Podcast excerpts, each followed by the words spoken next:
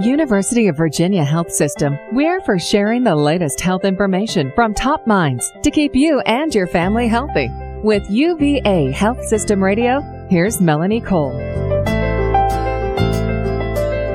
Every year, millions of children in the United States catch enteroviruses that can cause coughing, sneezing, and fever. This year, the enterovirus that is most commonly causing respiratory illness in children across the country is enterovirus D68. My guest today is Dr. Ron Turner. He's a board certified specialist in pediatric infectious diseases. Welcome to the show, Dr. Turner. What is enterovirus and what conditions is it most similar to? Well, enterovirus is a is a very common uh, virus of, of children that uh, causes a whole spectrum of different diseases. Uh, the most common diseases that it's associated with are summertime fevers and rashes. Uh, hand, foot, mouth disease is a, is a commonly known uh, variant of this, so that's one of the, the syndromes that it causes. And the enteroviruses are uh, cousins, if you will, to another group of viruses called rhinoviruses, which are more commonly associated with common colds and uh, asthma attacks. The interest in enterovirus 68 is because it has some features of the standard enteroviruses, but also has some features of the rhinoviruses, and, and so it's this year causing uh, a fair amount of respiratory disease. So what are the most common symptoms and are children at higher risk for EV68? Well, it certainly seems that, that this uh, virus is, is preferentially attacking children, and that would be consistent with what we know about both the enteroviruses and the rhinoviruses, that, that that's where these infections tend to occur. Uh, the symptoms uh, that, that the virus is causing are, are basically common cold symptoms, uh, they are more likely to be associated with a fever than than the typical fall common colds. But, uh, but other than that, they're a fairly typical common cold. The thing that seems to be a little bit atypical uh, this year for this virus is that um, there seem to be more asthma attacks associated with these infections than than there maybe have been in the past. So if a child has enterovirus-like symptoms, when does a parent say, okay, this may not be just the flu or a cold or seasonal allergies? When do they take them to the doctor? Well, I think the best advice for parents is is really to not focus so much on the enterovirus uh, story, uh, but most parents uh, who whose children have asthma or have had asthma attacks in the past are are pretty familiar with the, the symptoms of those illnesses. There's no real reason to see a physician for for this infection uh, if all your child has is a common cold. Uh, there's no treatment. There's nothing that anybody's going to do to intervene, uh, it, it, and it will resolve on its own. On the other hand, if your child has asthma and begins to develop uh, symptoms associated with with their asthma attack, and you have routine medications that you use at home for that, and those don't seem to be working, obviously that's a time to, to, take your child to a physician. If there are no treatments, Dr. Turner, for this EV68, what about the symptoms? Is there symptom management that parents can do? Should they be using acetaminophen or ibuprofen to get the fever down? Is there anything they can do for coughs and, you know, the sneezing and just the overall general ill feeling that kids get?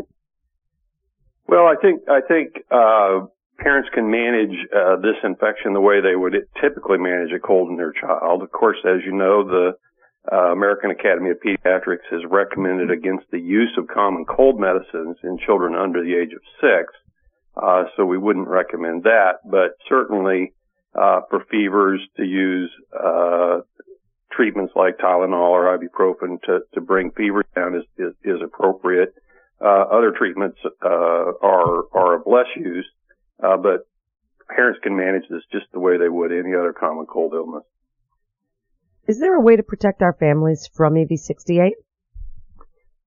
Well, I think it's always uh, reasonable to suggest uh, good hand washing, good hand hygiene. Uh, there seems to be uh, uh, evidence that that these enteroviruses are spread by hand contact, uh, and so uh, that that certainly helps. Obviously, when there's this much disease in the community, uh, the the risk that you're going to become infected goes up regardless of, of those types of interventions. And so, in spite of meticulous hand washing, uh, it's still possible to become ill. And now, what about school, Dr. Turner? Because that's every parent's sort of, you know, quandary. And and as the specialist that you are, when would you say yes, you must keep your child home from school during this if they're coughing or fever, or if it's just the coughing and sneezing without a fever, when can they go back to school? Well, the typical guidelines for, for when children can be in school, uh, certainly if they have fever, they, they should be excluded from school. And, and, um, and so that's, that's a relatively easy line to, to recognize. The other um, criteria for when a child can go to school really involve when they can can actively participate in the class and productively participate in their classes. And so, if a child's got so much cough, excuse me, so much cough going on, or uh, so much, uh, uh, if they're so ill that they would not be able to participate in class, then obviously they, they should not be in school. But there is no recommendation that uh, children be kept out of school for mild symptoms. Is the the newest flu vaccine does that have any effect on the immune system to help fight this enterovirus, Dr. Turner? And why are we seeing so many cases of it now?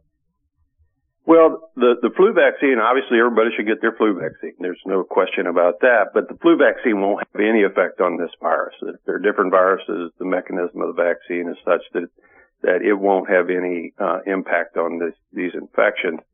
And I, I think the, the question about the number of infections we're seeing, first of all, I think it, it is unusual that these infections came, particularly that they came so early. They started in August, which is, is atypical. Um, and they do seem to be on the wane now, and we would expect that in early November these will kind of uh, go away. The reason why this year enterovirus 68 was the virus that popped up as the major virus, that's not really known. So really, why should families come to UVA Children's Hospital for treatment of enterovirus and other similar conditions? Well, I think uh, it, it, it is important to have your child cared for in a in a facility that has specialists for pediatrics um, uh, and and so that uh, these children can be taken care of by a variety of different specialists as as needed. Uh, and we of course have all of that here at the university, and so I think that makes us a reasonable place to come. Thank you so much, Dr. Ron Turner. And for more information about the enterovirus and whether you and your family should get seen, you can go to uvahealth.com. That's uvahealth.com. You're listening to UVA Health Systems Radio. This is Melanie Cole. Thanks so much for listening and have a great day.